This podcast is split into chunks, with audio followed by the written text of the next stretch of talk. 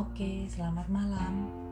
Sekarang kita mau lanjutkan membaca di bagian yang ketiga. Kita sebut episode ketiga ya. Judulnya dalam episode yang ketiga atau bab yang ketiga ini adalah senapan panjang. Nah, ini kelanjutan dari yang kemarin. Kalau yang kemarin itu menceritakan tentang musim dingin di mana ada macan kumbang. Waktu Pa bercerita tentang macan kumbang hitam yang besar. Nah, sekarang ini kita akan masuk ke cerita yang lain lagi. Tapi masih di dalam rumahnya Laura yang tinggal di tengah hutan rimba dengan semua keluarganya, Pa, Ma, kemudian kakaknya Mary dan adiknya Carrie. Petualangan Laura Ingalls Wilder di rumah kecil di rimba besar. Oke, kita mulai ya. Senapan panjang. Setiap malam, sebelum bercerita kepada Mary dan Laura, Pa membuat peluru untuk berburu di hari berikutnya. Laura dan Mary selalu membantunya. Mereka mengambilkan sendok besar bergagang panjang, kotak tempat timah, dan cetakan peluru. Sementara Pa duduk mencangkung pada lantai di depan perapian. Laura dan Mary duduk di kedua sisinya, menonton. Mula-mula, Pa mencairkan timah. Potongan-potongan timah ditaruh di sendok bergagang panjang. Oh, kalian kebayang? Jadi pertama saya saya agak bingung sih, karena senapan itu saya juga tidak tahu bagaimana mengisinya. Tapi rupanya pelurunya itu dibuat dari timah yang dicairkan. Jadi ada sendok, ada gagangnya panjang, kemudian timahnya diletakkan di sendok yang bergagang panjang tadi dan diletakkan di atas api. Otomatis karena ada api di bawahnya, jadi cepat mencair. Bila timah telah cair, hati-hati dituangkannya ke dalam lubang kecil di cetakan peluru. Oke, ada tempat untuk mencetak peluru. Ditunggunya satu menit, kemudian dibukanya cetakan tadi. Jadi cepat mengeras berarti. Sebutir peluru baru yang mengilap jatuh ke lantai. Oke, ini senapannya ya. Buat kalian yang mendengarkan di podcast, kalau kalian ingin melihat fotonya, kalian bisa masuk ke YouTube channel saya dengan nama Ellen Anastasia. Kemudian kalian bisa lihat lebih jelas di sana untuk foto-fotonya. Ini dia senapan panjang. Yang digantung di bawahnya ini apa ya? Nanti kita akan segera tahu. Oke? Kita lanjut ya.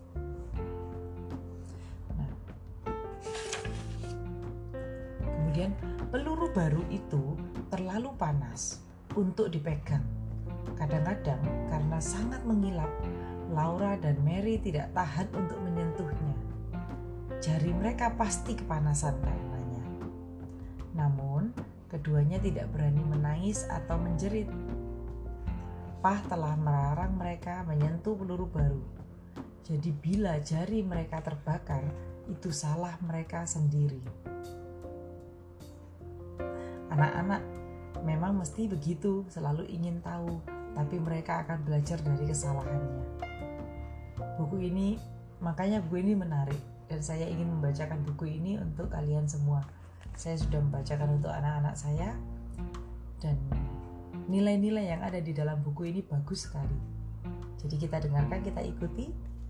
Kalau mau rajin, sampai akhir nggak perlu pakai membaca, kalian bisa mendengarkan tiap malam. Kemudian sampai di mana kita? Diam-diam mereka memasukkan jarinya yang sakit itu ke dalam mulut dan menonton Pa terus membuat peluru. Bila Pa selesai, di lantai akan tertumpuk peluru-peluru yang mengilap. Pa membiarkannya sampai dingin. Kemudian dengan pisaunya, ia menghaluskan butir-butir peluru tadi mengikir benjolan-benjolan yang terjadi karena lubang cetakan tidak rata. Potongan-potongan kecil bekas kikiran pisau ini dikumpulkan untuk dicairkan lagi bila ia membuat peluru besok. Rajin ya. Peluru yang telah selesai dihaluskan ditaruh dalam kantong peluru. Sebuah kantong kecil yang dibuat Ma. Indah sekali. Dari kulit rusa hasil tembakan Pa. Oh, jadi yang digantung bersama dengan senapan panjang yang ada di sini itu adalah kantong pelurunya. Oke. Jadi kalian bisa kebayang ya. Selesai membuat peluru, Pa mengambil senapannya dari dinding. Senapan itu dibersihkannya. Sepanjang hari senapan tersebut berada dalam udara bersalju sehingga mungkin sedikit lembab. Yang jelas, larasnya pasti kotor oleh asap mesiu bekas ditembakkan. Pa mengambil pelantak dari bawah laras selapan. Oh, maaf. Pa mengambil pelantak dari bawah laras senapan. Selembar kain bersih dilekatkan di ujungnya. Diberdirikannya senapan itu Popornya diletakkan pada sebuah panci di lantai. Dituangkannya air mendidih dari ujung laras dengan pertolongan cerek teh. Kemudian cepat-cepat dimasukkannya pelantak dengan kain di ujungnya tadi ke dalam laras itu. Digosok-gosokkannya ke atas dan ke bawah.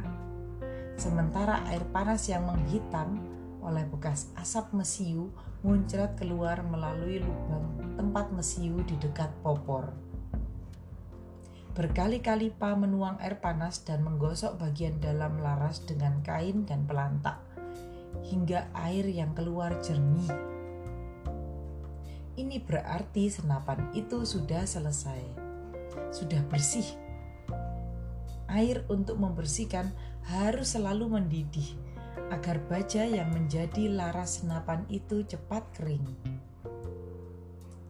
Pa mengganti kain di ujung pelantak itu dengan kain berlemak. Sementara laras senapan masih panas, ia memasukkan kain berlemak ke dalamnya. Digosok-gosokkan lagi. Dengan sehelai kain berlemak lain, ia menggosok bagian luar senapan hingga semua bagian senapan itu bersih dan berminyak. Popor senapan juga dilap dan digosoknya hingga kayu popor tadi mengilap dan cemerlang. Kini ia siap untuk mengisi senapan itu dan Laura serta Mary harus membantunya. Pa berdiri tegak, memegang senapannya yang juga didirikan tegak. Laura dan Mary di kedua sisinya dan Pa berkata, sekarang, perhatikan baik-baik. Jangan sampai aku berbuat kesalahan. Mereka memperhatikan dengan seksama, namun Pa belum pernah berbuat suatu kesalahan pun. Ini ya fotonya. Nah, ini Pa bersama dengan Laura dan Mary. Bisa kalian lihat ya, yang ini pasti Laura. Kecil, lebih kecil ini Mary. Nah, ini Pa yang berdiri memegang senapannya. Laura mengeluarkan tabung mesiu terbuat dari tanduk sapi yang bagian luarnya sudah digosok sangat halus. Di ujung tanduk sapi ini terdapat sebuah tutup dari logam. Pa mengisi tutup logam itu penuh-penuh dengan mesiu yang kemudian dituangkan masuk ke dalam laras senapan dari ujungnya. Senapan harus diguncang-guncang serta ditepuk-tepuk larasnya agar semua mesiu betul-betul terkumpul di dasar laras. Mana kotak percaku? Tanya Pak. Mary mengulurkan sebuah kotak logam kecil berisi perca-perca, potongan kain kecil-kecil yang telah diberi lemak. Pa menaruh selembar perca di ujung laras, menaruh sebutir peluru baru padanya, dan dengan pelantak ia mendorong peluru dan kain tadi masuk ke dalam laras senapan. Disodok-sodok hingga betul-betul merapat di mesiu yang sudah masuk lebih dulu. Bila ia menyodok pelantak dan tepat mengenai peluru di dasar laras senapan, pelantak tadi meloncat keluar dari dalam laras. Pa menangkapnya dan menyodoknya lagi ke dalam. Ini dikerjakannya berulang-ulang. Setelah itu, ia memasang kembali pelantak di tempatnya di bawah laras senapan. Diambilnya kotak tutup mesiu dari kantongnya. Diangkatnya pelatuk senapan dan sebuah tutup mesiu diselipkannya, dipasak berlubang di bawah pelatuk. Wow, kelihatannya rumit ya. Karena memang juga tidak pernah saya tidak pernah tahu bagaimana cara mengisi peluru tapi kelihatannya menarik buat anak-anaknya ini adalah sebuah pemandangan yang menarik seperti kalian lihat di sini ya anak-anak kalian lihat atau teman-teman ini ternyata tempatnya mesiu yang ikut tergantung di bagian judul chapter 3 jadi ini adalah kantong peluru ini tempat mesiu dan ini adalah senapan panjangnya. Baru tahu. Oke kita lanjut ya. Pelatuk tadi diturunkan perlahan-lahan.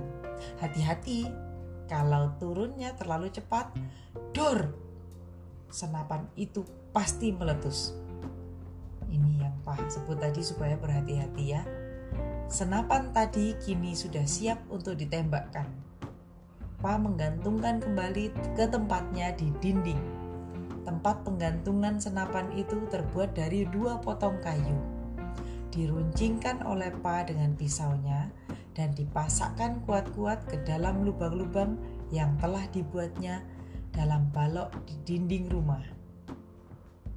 Ujung-ujung kayu tadi melengkung ke atas hingga dapat menyangga senapan dengan aman, tidak mungkin terjatuh. Bila Pa di rumah, senapan itu selalu tergantung di sana, berisi peluru dan mesiu di atas pintu. Setiap saat Pa memerlukan senapan itu, ia dapat mengambilnya dengan cepat. Ini saya mau tunjukkan peralatan untuk membuat peluru dan mengisinya.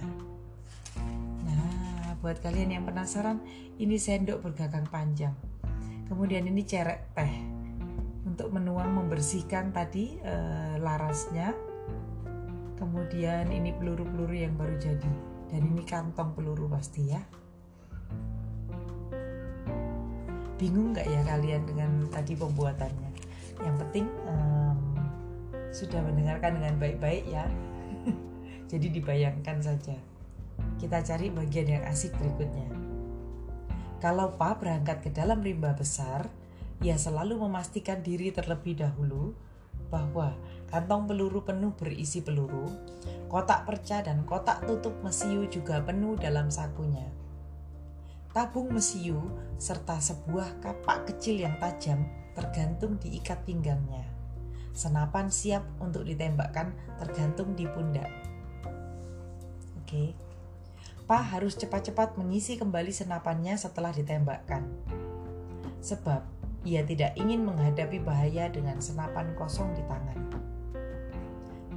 Zaman itu memang eh, sangat penting untuk Pa punya senjata karena mereka tinggal di hutan rimba bersama dengan hewan-hewan yang ada di sana dan hewannya itu seperti yang disebutkan dari chapter 1 ada beruang, ada serigala, ada rusa untuk makanan mereka.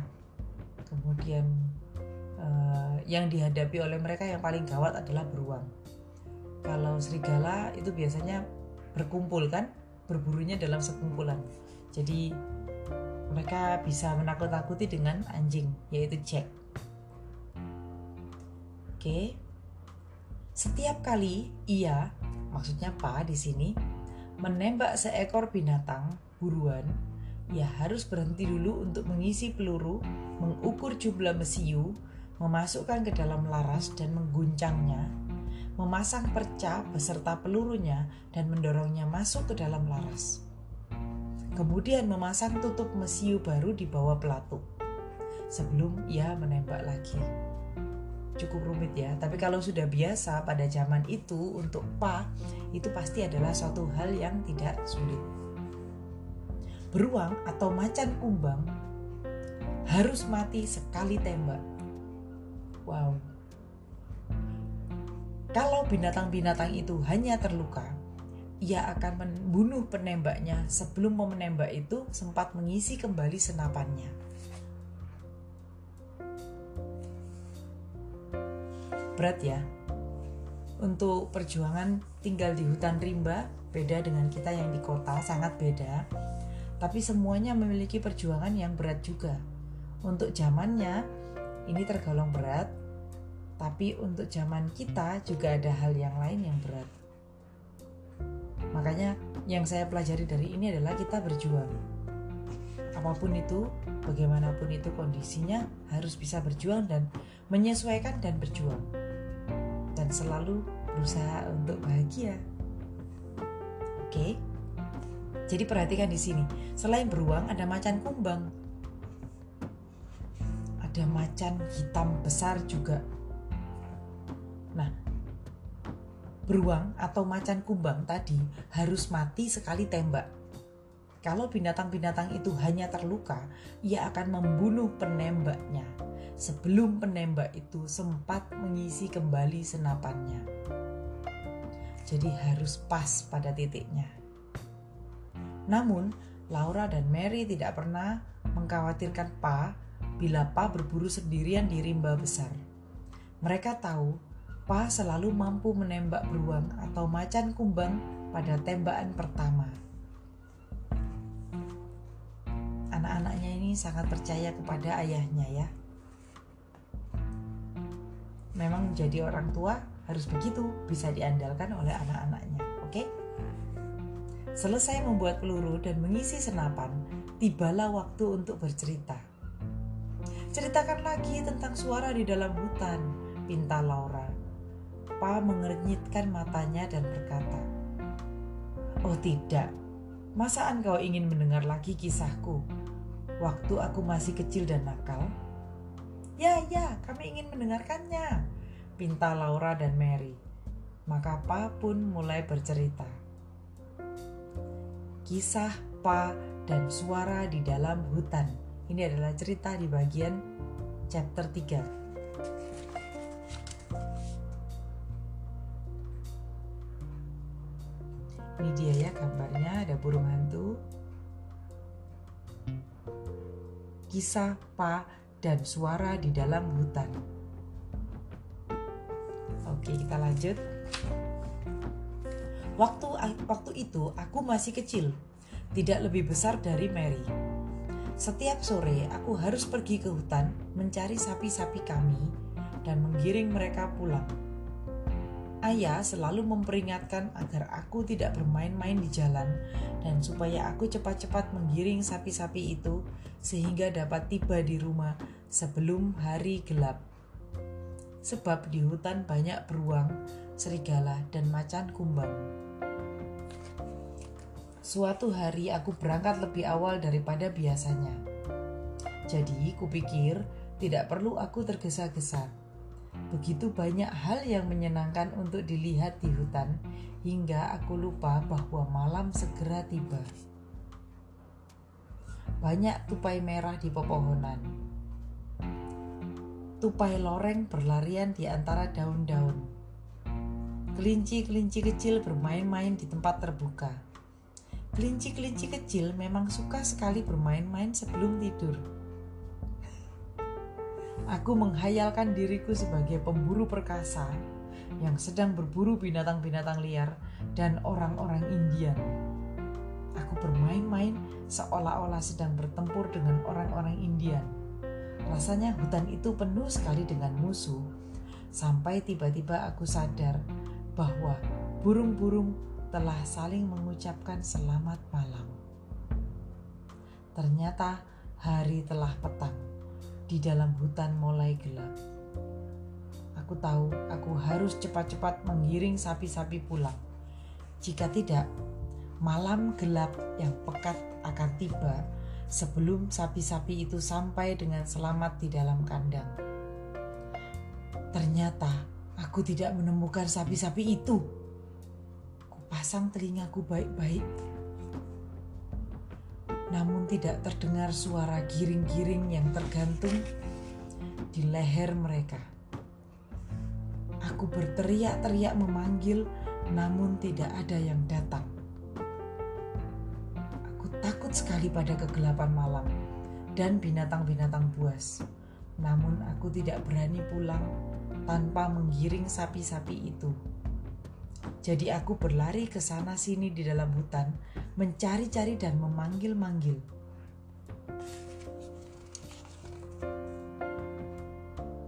Ini gambarnya ya. Anak-anak, teman-teman bayangkan kalau kalian anak kecil uh, kemudian berada di tengah hutan rimba, punya tanggung jawab besar dari orang tua. dan habis bermain-main sendiri. Kemudian um, bingung mencari tanggung jawabnya itu bagaimana rasanya. Pasti menakutkan sekali. Ayo kita lanjutkan ya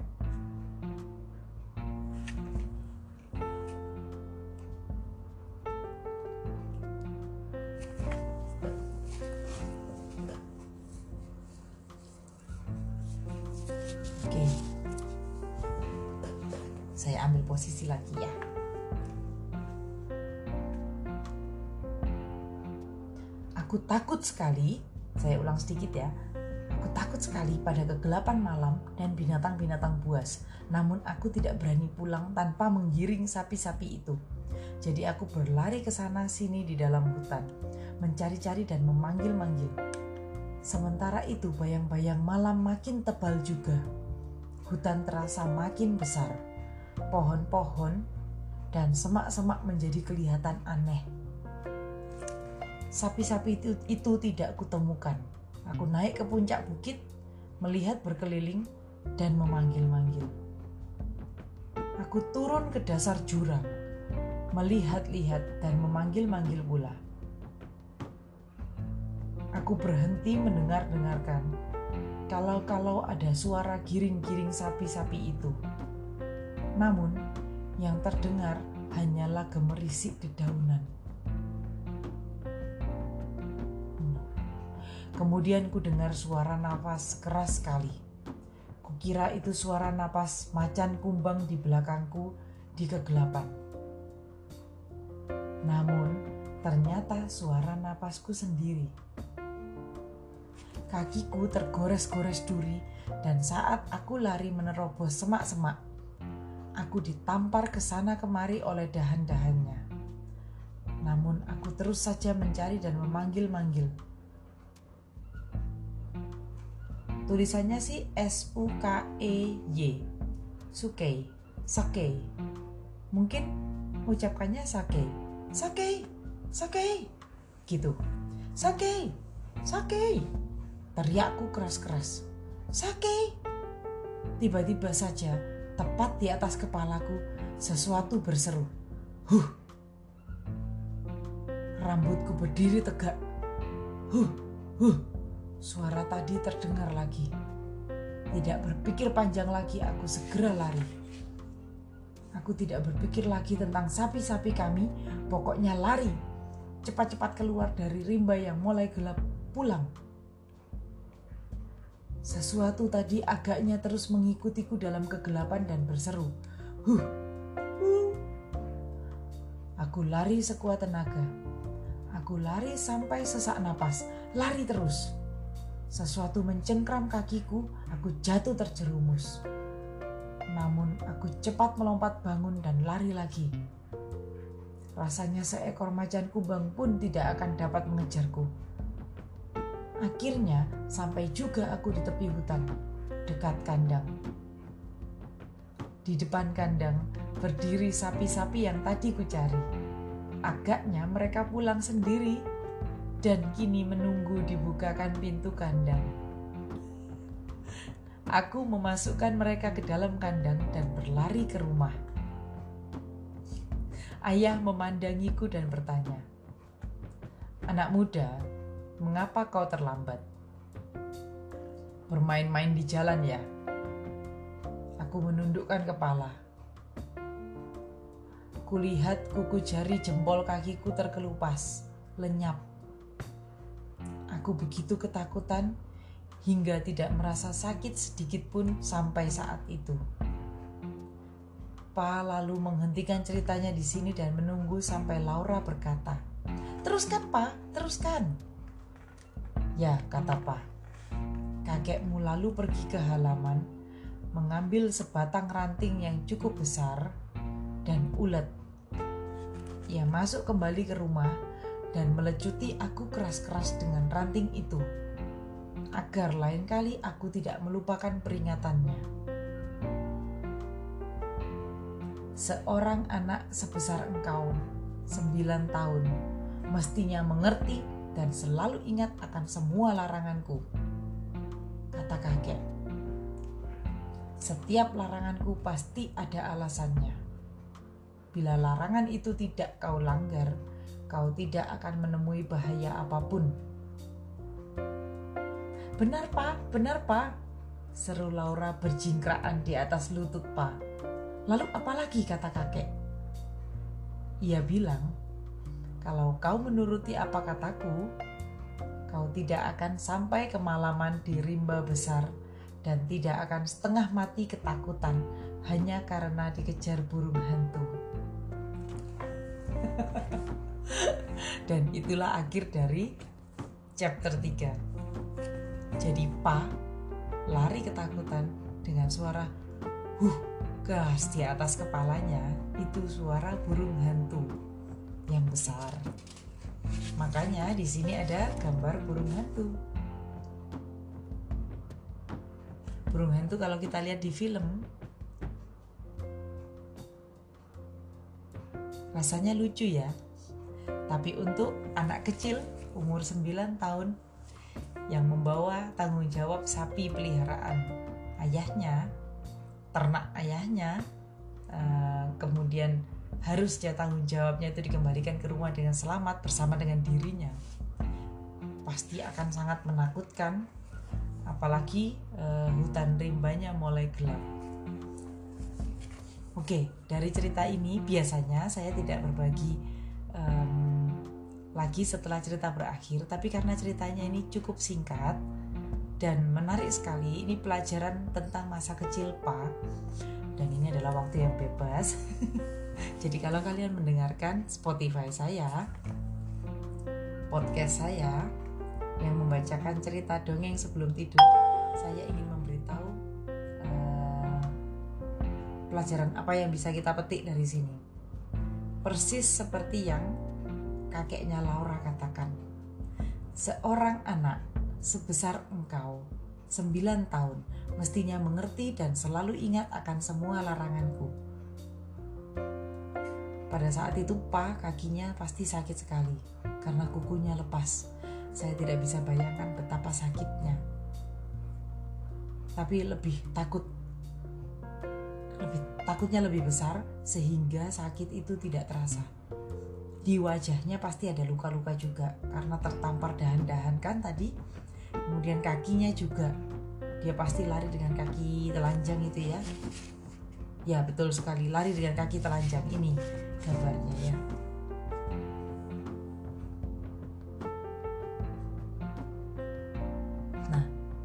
seperti kalian lihat di sini. Ini pa kecil lari dengan kaki telanjang dan hutan itu di bagian bawahnya rumput, pasir, tanah, kerikil, batu, batu besar, batu kecil.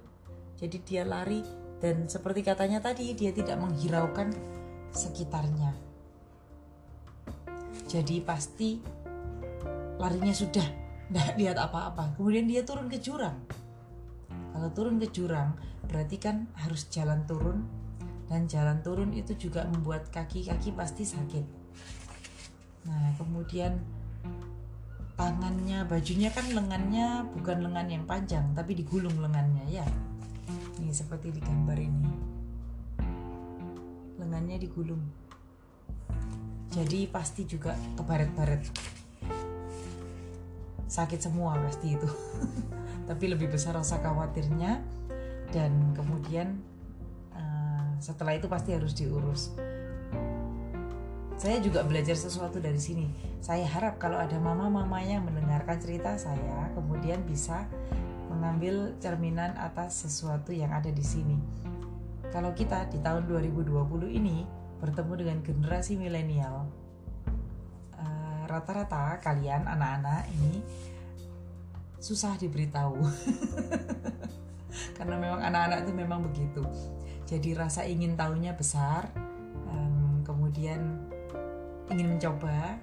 Saya kan juga pernah kecil ya jadi pernah tahu juga ingin mencoba ingin bagaimana ya kalau misalnya begini sedikit ah melanggar sedikit juga harusnya tidak apa-apa.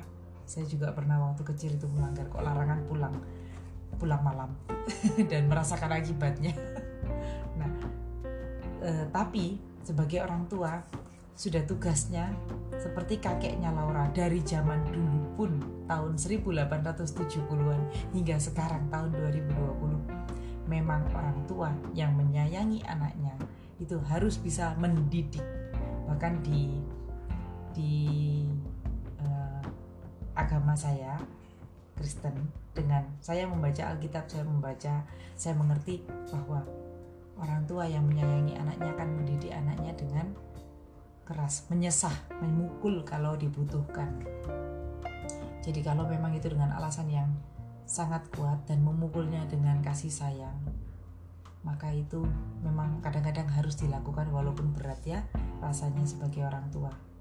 Jadi anak-anak kalian harus mengerti pelajarannya dari sini supaya ini seperti katanya Pak, katanya kakeknya Laura, ayahnya Pak setiap laranganku pasti ada alasannya. Setiap larangan orang tua pasti ada alasannya.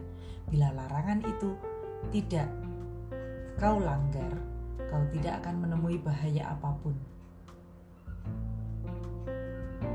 Seorang anak sebesar engkau, jadi anak umur 9 tahun itu sudah mandiri, sudah dianggap mengerti. Mestinya mengerti dan selalu ingat akan semua larangan orang tua. yang paling lucu adalah bagian yang terakhir.